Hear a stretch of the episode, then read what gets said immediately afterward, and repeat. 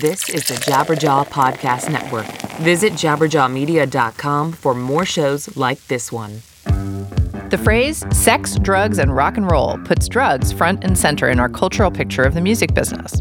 Given this stereotype, it's hardly surprising that addiction is prevalent throughout the industry, from musicians to crew to label executives.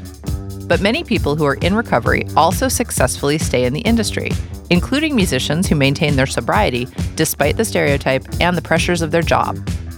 Welcome to the Future of What? I'm your host, Portia Sabin, president of the independent record label Kill Rock Stars.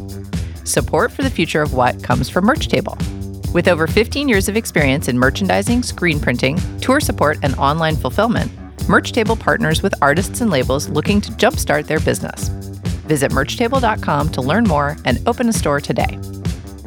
On today's show, we talk to some folks who have experienced addiction and recovery while doing their jobs in the music industry about the challenges, the stereotypes, and the ways they're helping others. It's all coming up on The Future of What?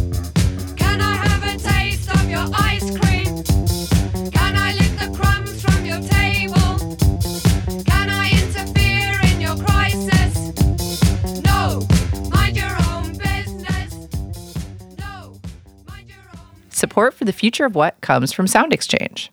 You're listening to The Future of What? We're talking to Gene Bowen. Gene, welcome to The Future of What? Hi, Portia. Thank you. Thanks for having me. Yeah, I'm so glad to have you.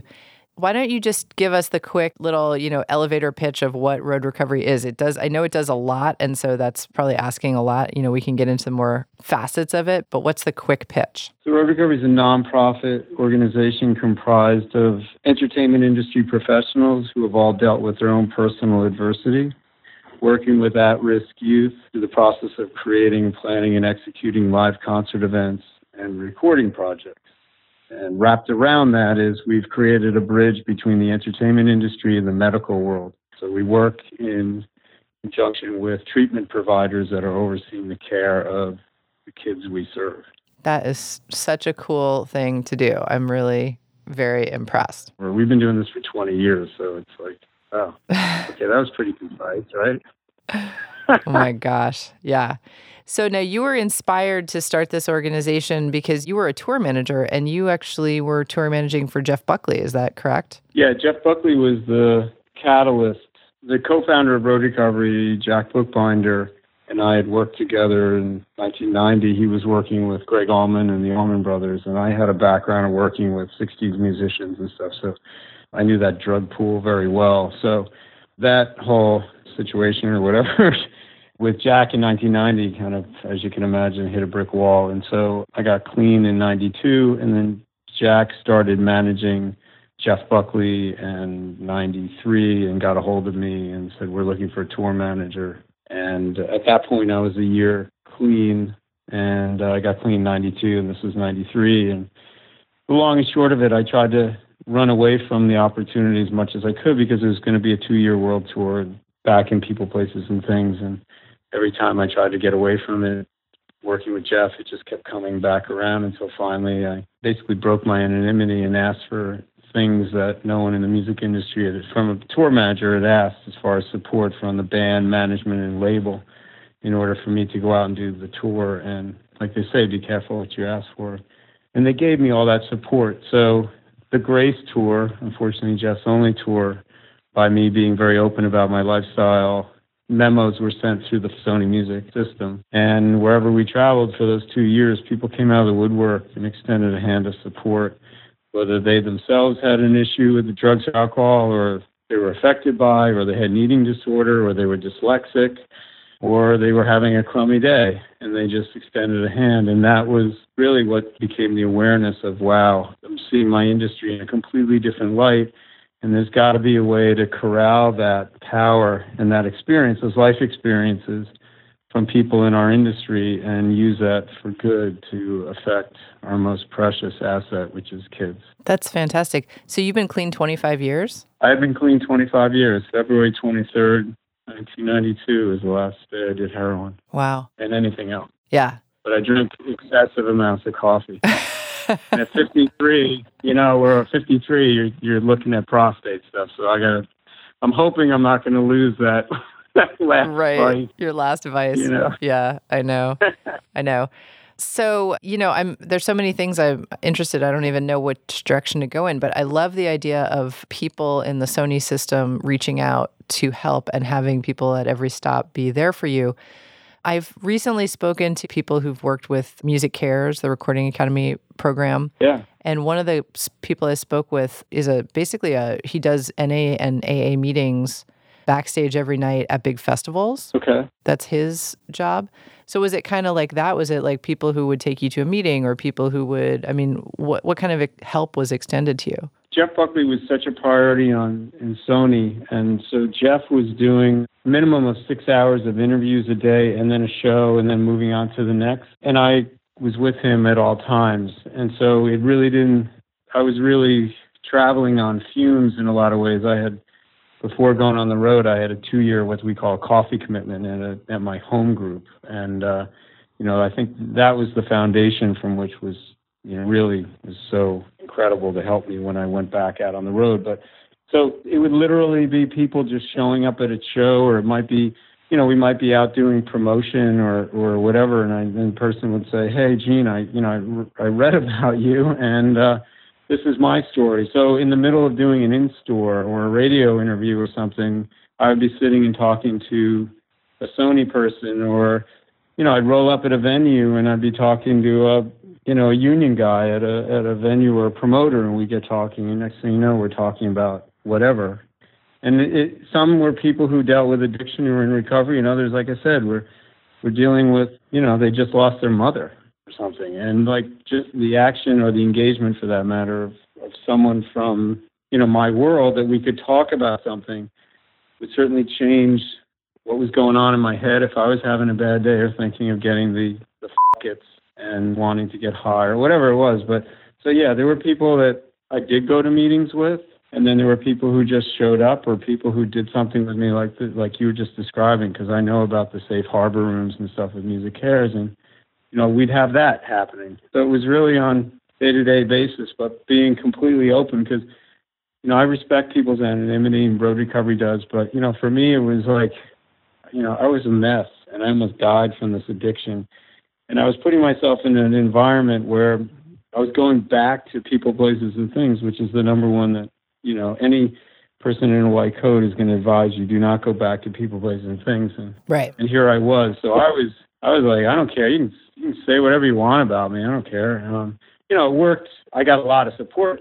I also there was a stigma. There's still a stigma about addiction at that time too. A stigma about working in the industry and being sober. I mean, there was definitely people who didn't want to have anything to do with me because I was sober and they weren't, and that was that was also very good. So, but yeah, it was on an every day was you know something. I got to know people and you know the, we all know that if you become vulnerable about yourself with others and you open that door about yourself it's it's amazing how you know I, I would have production meetings and tour meetings about certain things and because people knew my background I was open to talk about it all of a sudden they started to talk about their own experiences and stuff That's fantastic. So it sounds like, I mean, a lot of the secret for you of being on the road and being able to stay clean and sober was connection. Yeah connections and then tricks that old timers taught me which was disrupt your system. That's one thing i've always believed in. So you know if i was going into a you know if you did like a 16 hour day and now you've got a meet and greet or there's a post event party or something you know that's the last place i'd want to be. So i'd eat a candy bar before i went into that. Or you know if you eat a candy bar you're not really thinking about vodka. Right. and um, and then I always had a purpose in wherever I went. So once my purpose was done in that situation, I was back to the hotel. I was out of there. You know, the devil finds work for idle hands. Right. I really believe that. Right. So, Road Recovery is a very cool program. You work with kids who have had trouble already. Is that the target audience? Yeah, we work with kids who are. We have a program we've just started recently called Basic Trust. So Those are kids that are exhibiting at-risk behavior. That might be normal at-risk behavior that all teenagers do because they're all at risk. But some of them are self-medicating. Some of them haven't been assessed or whatever. So there's that like early intervention kind of side of it. But the meat of our work, a lot of our work is with kids that have dealt with the medical world and for the most part are on the other side, whether they're struggling or not, but they've been through or they've been associated and had a relationship with some healthcare provider, mental health licensed specialist. So generally to say we, we're not a triage center is, is really the way to answer the question. Right. But we have those situations, and because we're so tied into the medical world, that we have those resources. So if and when or should, we can make those referrals. But generally, road recovery is really about the solution. What we found is that, for instance, you know, I was 28 when I got clean, so I was though it was difficult, I was able to follow the prescription of the people of the white coats, which was things continue with some therapy, join you know some support groups, you know, move on with your life. But for a teenager, young adult, when they come out of inpatient, you know, we tell them, guess what? They lied to you because it's impossible for them to do that. Why? Because they have to return to their high schools or the colleges or those social scenes.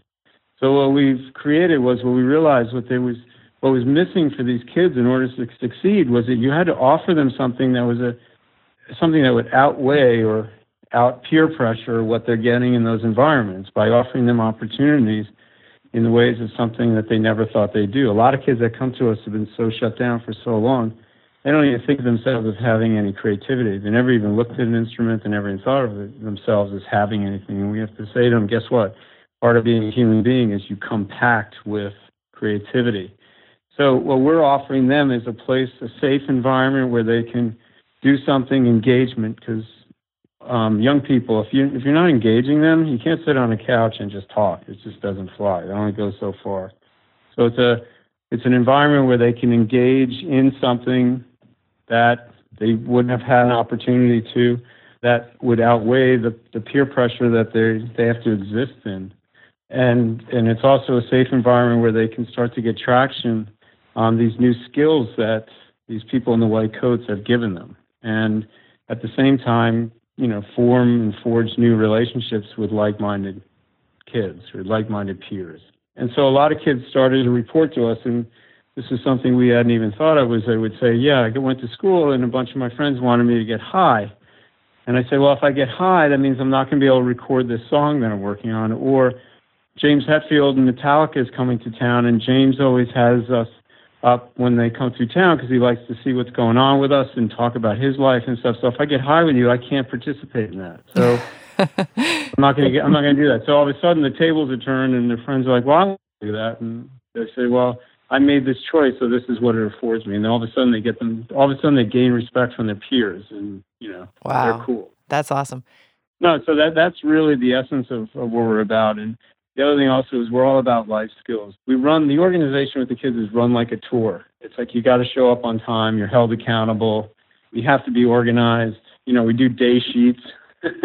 we advance the show.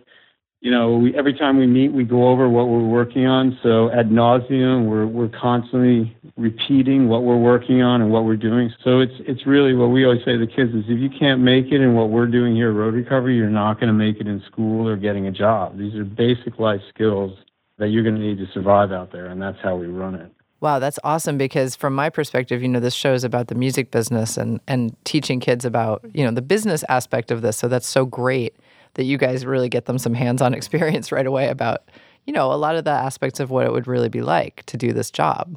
Right, and and we're not a rock school.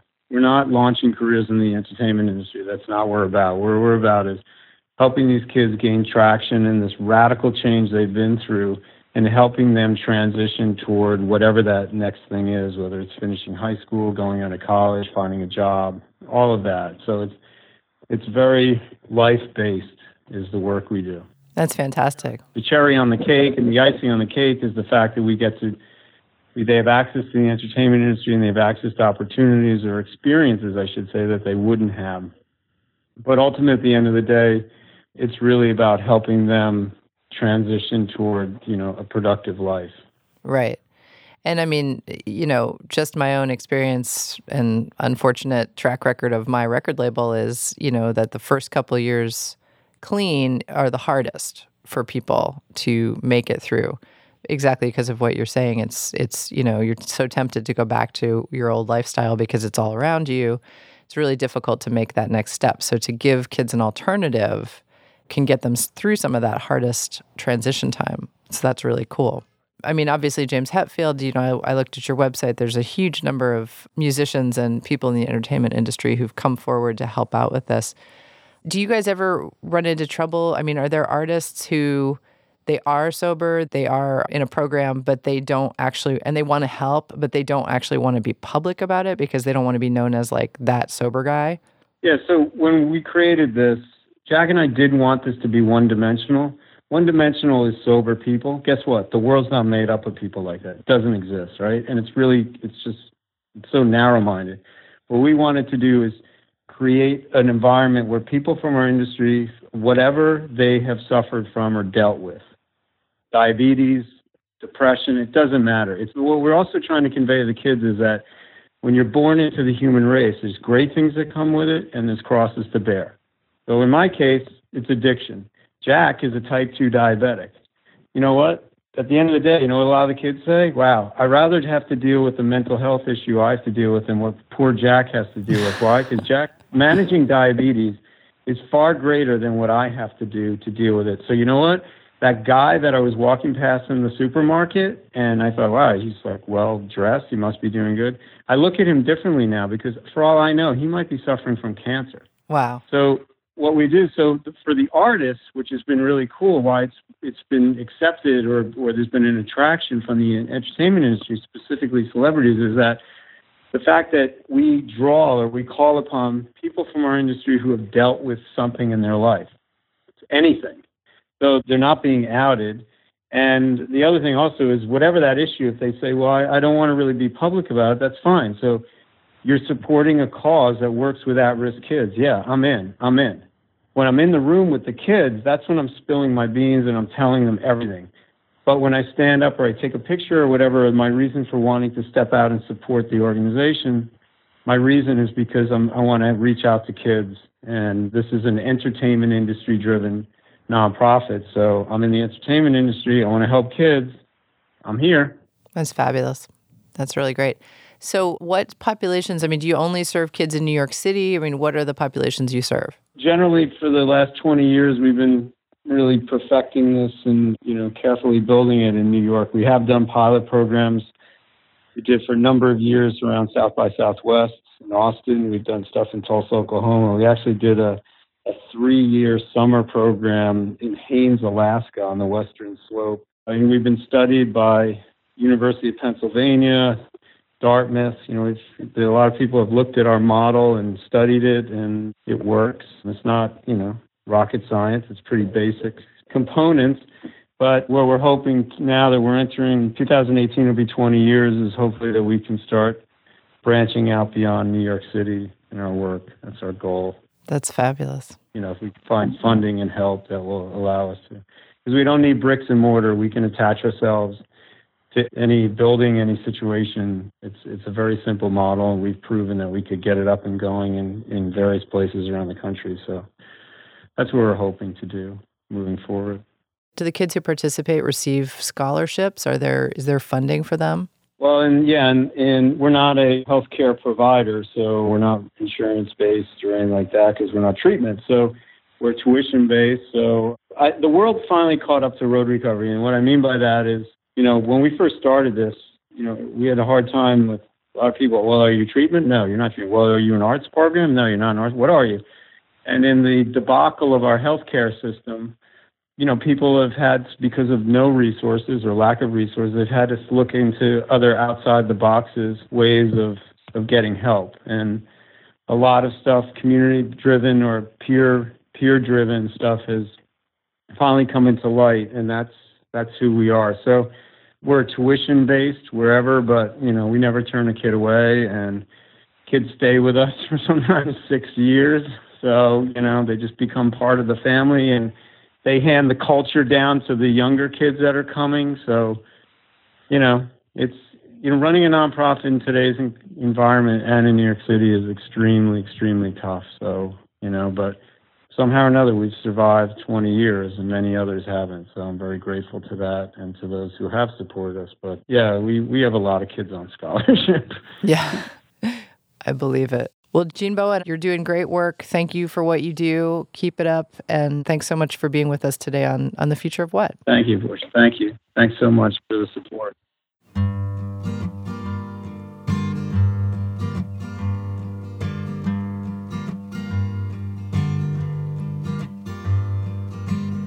Drink up, baby. Stay up all night with the things you could do. You won't, but you might. The potential you'll be that you'll never see.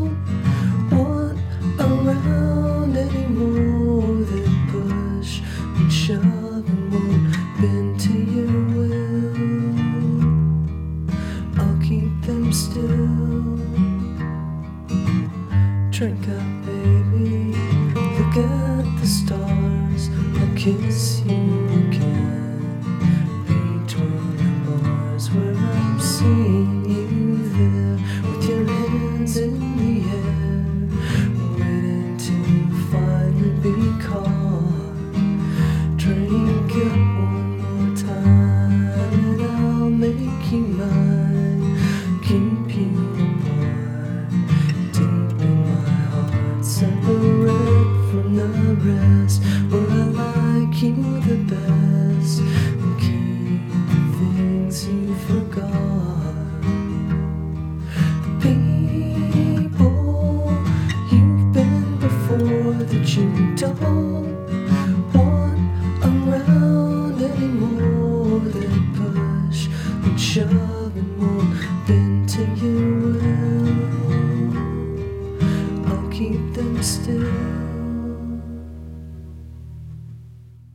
Was Between the Bars by Elliott Smith.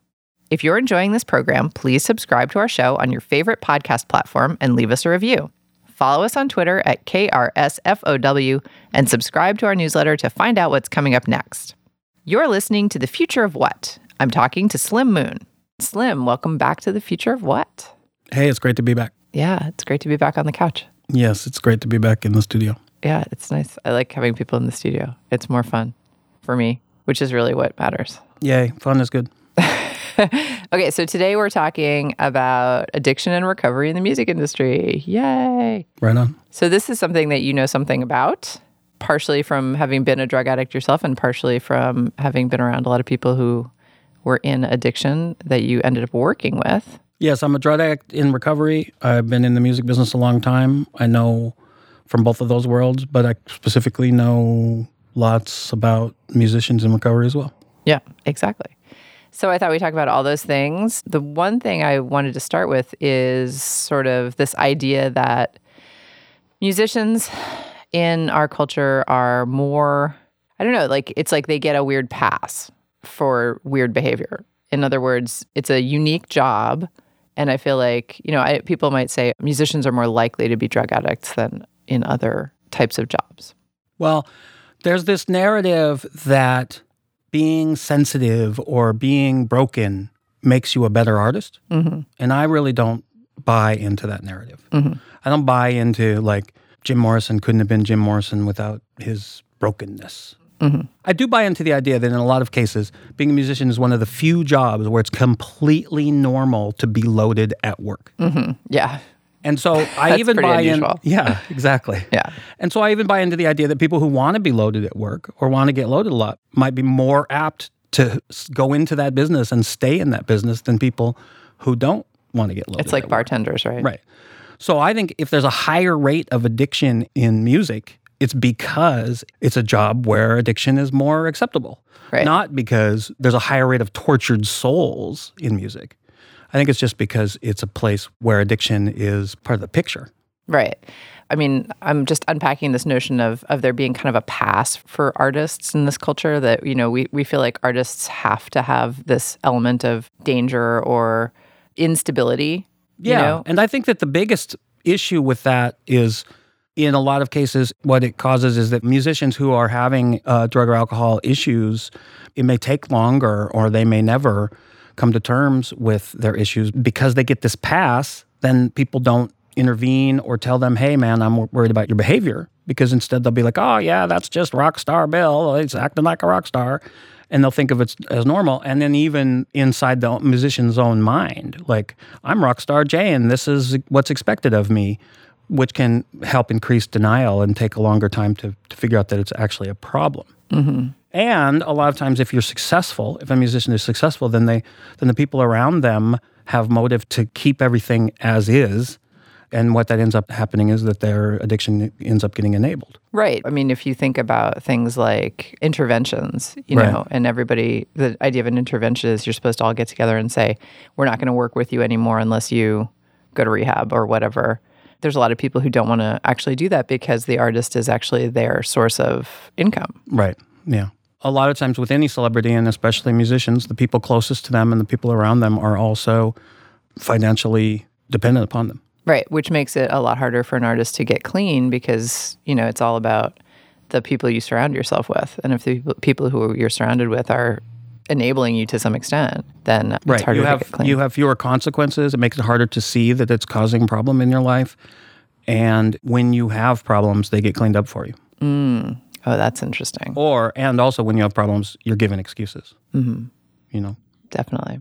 Now, your own battles with addiction kind of happened before and then during your life as a person in the music industry. So, do you feel like you're just more of an addictive personality as opposed to someone who is necessarily drawn to the music business because that would enable your addiction? Yeah, I definitely have a super addictive personality. You know, I mean, the day I discovered black tea, the day I discovered I, is a day I still remember to this day. And the day I discovered Pepsi, you know, when I was 12, was is a day I remember. I used to drink a two liter bottle of Pepsi while I delivered my newspaper route, you know. And it was like I was off to the races. And, and Literally. but in terms of drugs and alcohol, it grew with music. Like the first time I left town to go to a rock show was the first time I ever drank alcohol. So I developed into the rock scene and into my addiction completely in tandem. And I don't think that's that unusual. Mm-hmm. And so my identity, both in my social group and in my own head, my punk rock identity and my drinking and drugging fun guy identity were completely merged. So when I got clean, I had to like separate those identities and find a way to still be the music guy without being the drug guy. and how did you do that? Because that really sounds hard. Yeah. In my case, I don't know that I have that much wisdom from my own experience for people who are doing the same thing because I had a special aptitude for it. Like I w- I just got lucky that my brain was able to partition that fairly easily. But I think it is really hard. Yeah. Well, I mean, especially since your case is unique because you stopped drinking and then kept hanging out at bars with people who were drinking. And I feel like that's one of those things that's actually quite hard for most people to be able to do. That's the main thing I mean is that my use, even though my use started social, my using pattern was not social. Mm. So the fact that everybody around me was drinking and having fun was not a temptation for me. I think for most alcoholics, that is a temptation. It makes it hard to stay sober when people around you are drinking and seem to be having fun. Mm-hmm. My temptations were much more my own alone, like my emotional state when alone. Mm. If I was going to go back to drinking, or you know, in my case, I quit drinking and I was sober for a couple years, and then I started doing drugs. When I discovered drugs as an alternative to drinking, it was completely all about how I felt when I was alone, not how I felt when I was with people. Interesting. And then I continued to use drugs like secretly on my own for several more years before I got actually clean and sober for good, or for the last 19 years. right. Never say for good because you never know what might happen in the future. But before I seriously got into recovery this time, which has been 19 years, I was able to continue to be around people using and drinking and have it not be a temptation for me. And I really can't say I did anything special. I was just blessed with that not being my story. And if I had had a social temptation, I think it would have been very difficult to like be in a band with a bunch of drug users or be in a job that happened in bars all the time. So I had a phone call the other day with a guy who runs a record label on the East Coast, and he was telling me about the fact that none of the bands he's ever worked with, nobody has ever died of a drug mm-hmm. overdose. And I was like, wow, that's crazy because so many of the people that Slim has worked with have died of drug overdoses or like drug related deaths. Right. Actually, more of the drug addicts in my life died from suicide Oh, thanks for thanks for clarifying. than from actual overdose. Right. But I've had I've had plenty of friends and business associates who've died in drug related ways, either overdose, suicide, or accident. Right.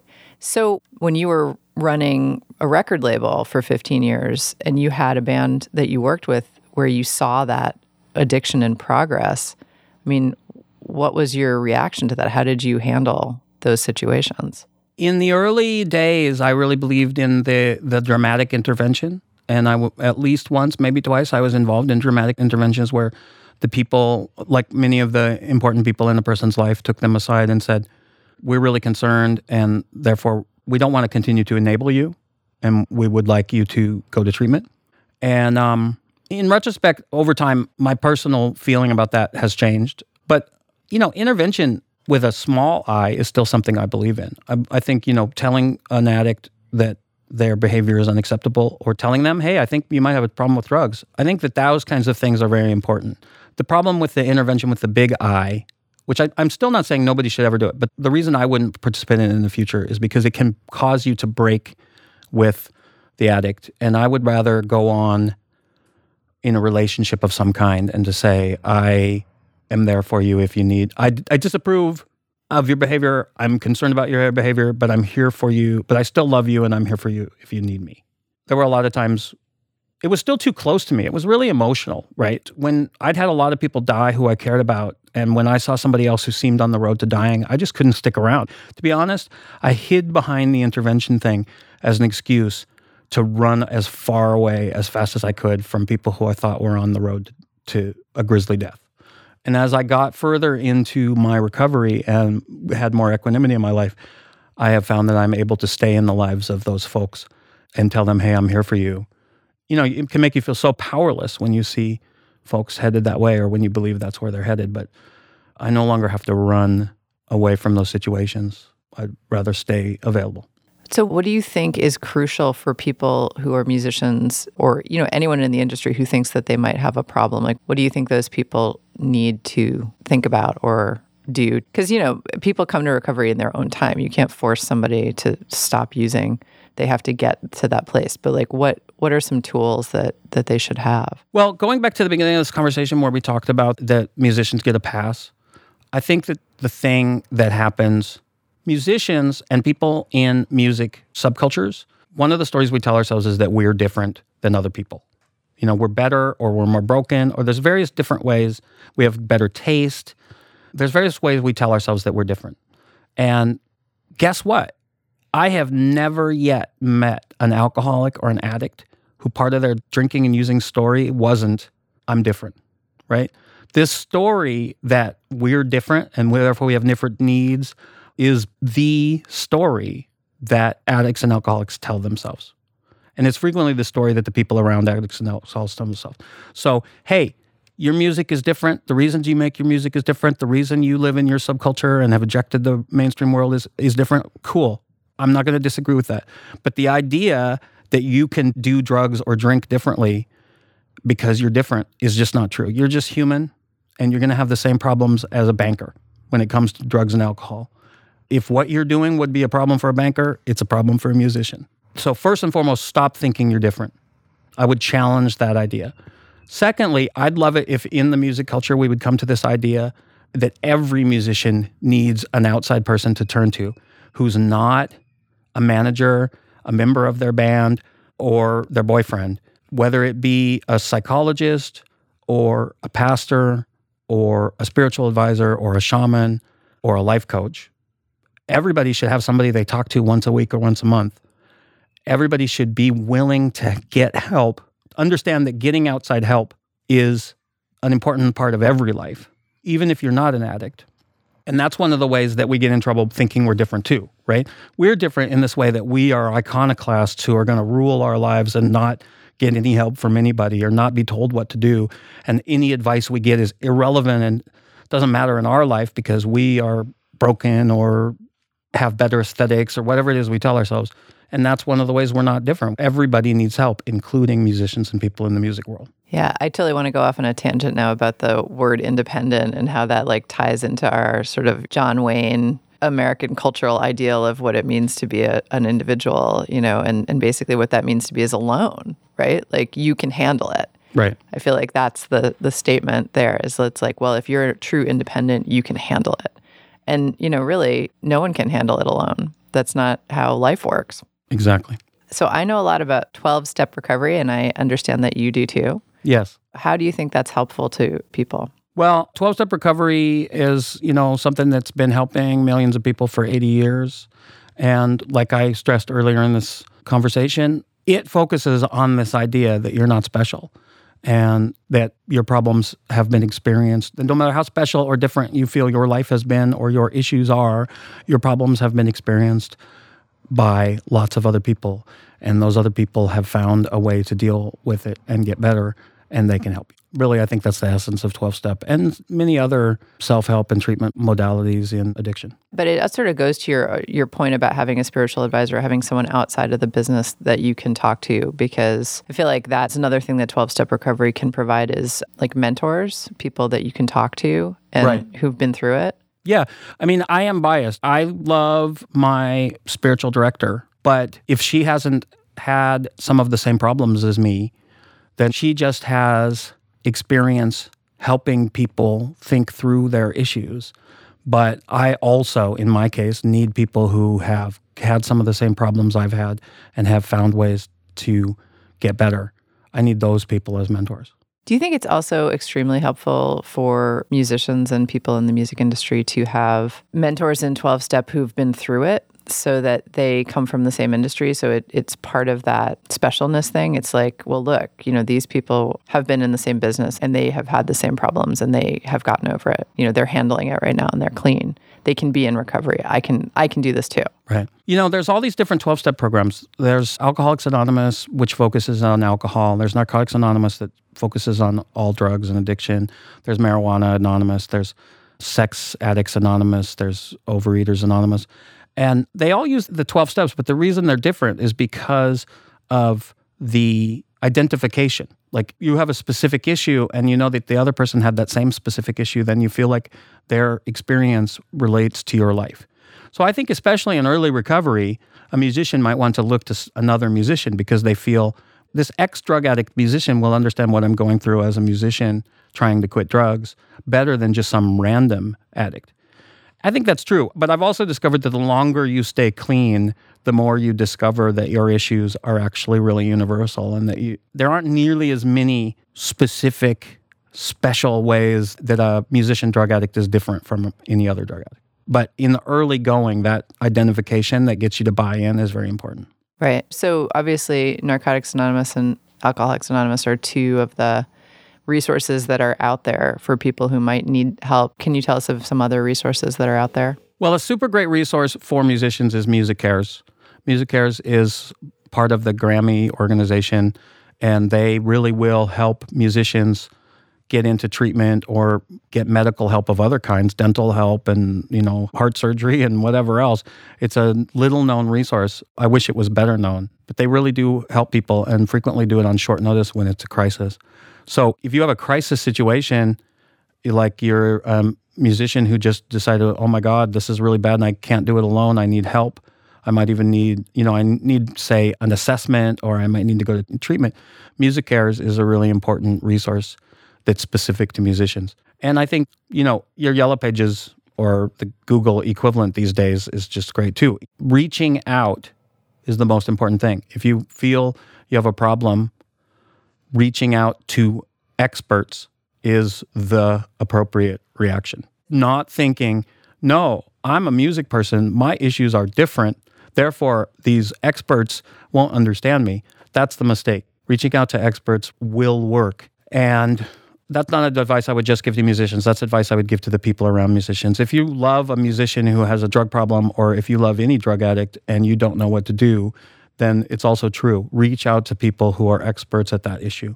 For instance, Al Anon or other 12 step programs or other programs that are for people who love drug addicts or alcoholics. Musicares.org is the website in case anyone needs to use that. And it's only one C, M U S I C A R E S dot org.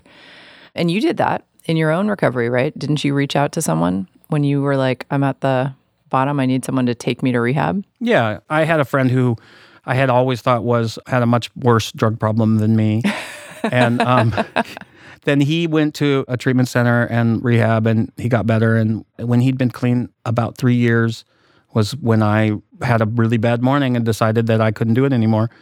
And so I really did think, well, if that guy who was way worse than me got clean, then he's the guy I should turn to because he might know something. And I called him and he said, oh, I think we should get you into treatment today. And I sat on my hands for a few hours till he could get to me. And then he made the calls, found a treatment center for me, and got me in.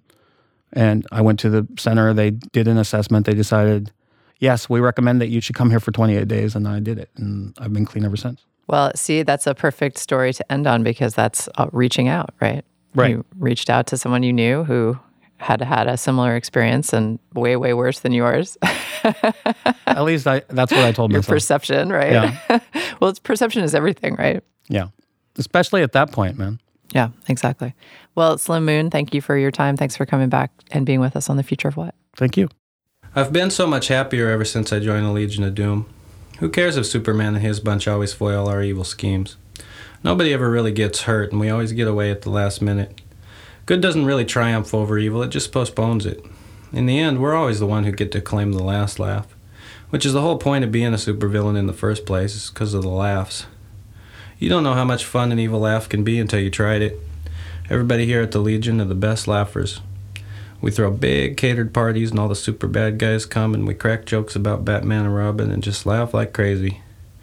Everybody practices and perfects their own personal brand of evil laughter. There are so many possibilities. You can cackle, or chortle, or guffaw, or chuckle, or titter, or giggle, or snicker, or roar, or just snort. You can be ominous, or menacing. You can be bent, or you can be grim. You can be foreboding, or you can just be filled with sick laughter. You can just be sick. The possibilities are endless. There is nothing like the combined laughter of a dozen maniacal madmen. We have such great parties. That was Legion of Doom by Slim Moon. You're listening to The Future of What? After the show, take a moment to leave us a review wherever you get your podcasts. It helps people find the show, and we love hearing from you. When Kill Rock Stars was looking for someone to take over our fulfillment operation, Merch Table stepped up to do the heavy lifting, moving our entire stock to their warehouse and helping us create merch our fans love. With Merch Table's support, we've been able to focus on the music and artists that matter to us. KRS loves Merch Table. See what they can do for your business at merchtable.com. You're listening to The Future of What? We're talking to Rob Crow of Pinback. Rob, welcome to The Future of What? Howdy, how's it going, man? It's going.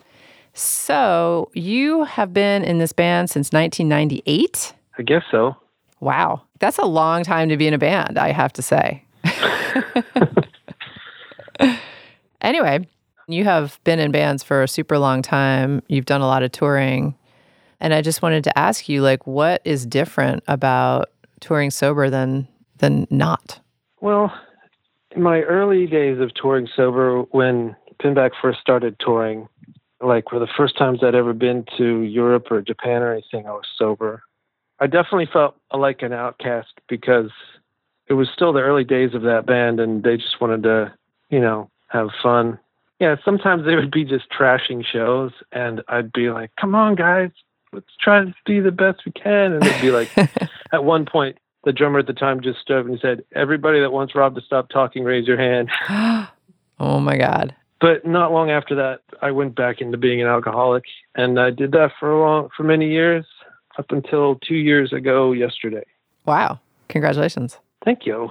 I've done three tours since then, like two month long US's and a two week West Coast. And I don't have a lot of free time to complain about anything because I do the merch and I tour manage as well. And for at least the first the month longs, I also in this heavy exercise routine where I do at least five mile runs every day or try to. So it's like get to the venue, make sure everything's cool, do all the merch, do the sound check, try to get some kind of food, run for, you know, about an hour, and then, you know, be all sweaty and get back to the merch table and just go from there, talk to people, sell stuff, and then play the show for an hour or so, and then do the merch, and then get everybody to the hotel, and then pass out and do it all again in the morning. Is the exercise routine, has that come with the sobriety or was that part of your life before? just this one day I had to complete that's when I did the I'm quitting everything stuff and where I quit doing music for a while and quit drinking and quit being around poisonous people and being in situations that were just bad. Right. Not that I was like the worst and not like I, I was, you know, into anything terrible. It was just like I gotta stop. This isn't making any sense monetarily or being a dad and a husband are the most important things to me and I, I got to make sure that everything in my life is being positive and making positive changes and you know drinking two thirds of a Jameson every day or three to four bottles of wine every day is not helping out with that. Yeah. I think everybody who gets sober or clean talks about going through a period of not knowing what to do with yourself. hmm I think people have to like fill their time up. And it sounds like you've certainly done that on tour. like you've got a lot going on. Yeah, Yeah. Yeah, that stuff. I haven't. I, the other day, I was with my wife and in like the container store. hmm And I was wandering around, and and I had this weird feeling, and I didn't know what it was, and I got kind of a little like, what is this? What's going on with me? And then I realized I was bored, and I hadn't been bored for years. I'm like, this is amazing. I remember. I remember what it's like. This is great. And, uh, and I wasn't bored anymore, obviously, after realizing that. But it was like, yeah, yeah, Wow. that's cool. That's amazing. You know, having done this for so long and being a career artist, which is something that I think, you know, I talk about a lot on this podcast because we're really in the business of trying to get people to be career artists and not just, you know, put out one album and go back to washing dishes or being a lawyer or something. You know, we want people to have careers if possible. Do you think that that is sort of an overwhelming part of of the ethos of being in a band is this idea that like we're just going to party and get wasted and like that's the point of being in a band kind of I don't know. I, I mean, it all depends what kind of band, I guess. I mean, there are party bands where that's what they write about and that's what they do. But you know, I only know from my experiences. I, I mean, even when I was, you know, was a heavy drinker and everything, I, I wouldn't hang out with people or bands that were.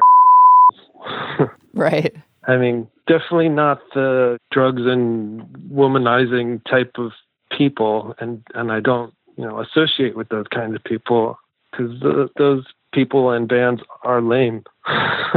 totally. I just think we have like a culture like in our culture we have this narrative of like you know to be an artist means on some level you're like kind of tortured and you get to have this you know like you get this pass. It's like oh yeah it's okay if you're you know a blackout drunk because you're a tortured artist and you need you know you need that to relax or you need that to unwind and, and that's part of you know part of your job is to to do this Uh, I I don't think so. I think that's just a really good excuse for making bad art.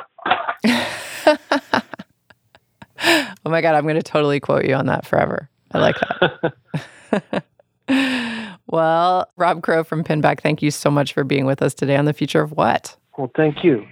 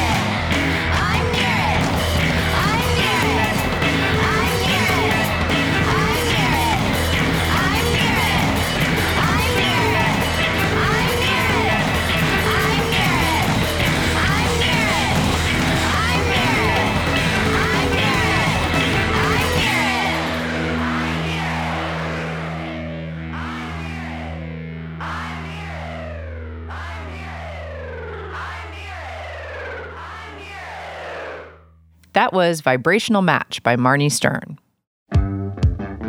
And that's our show.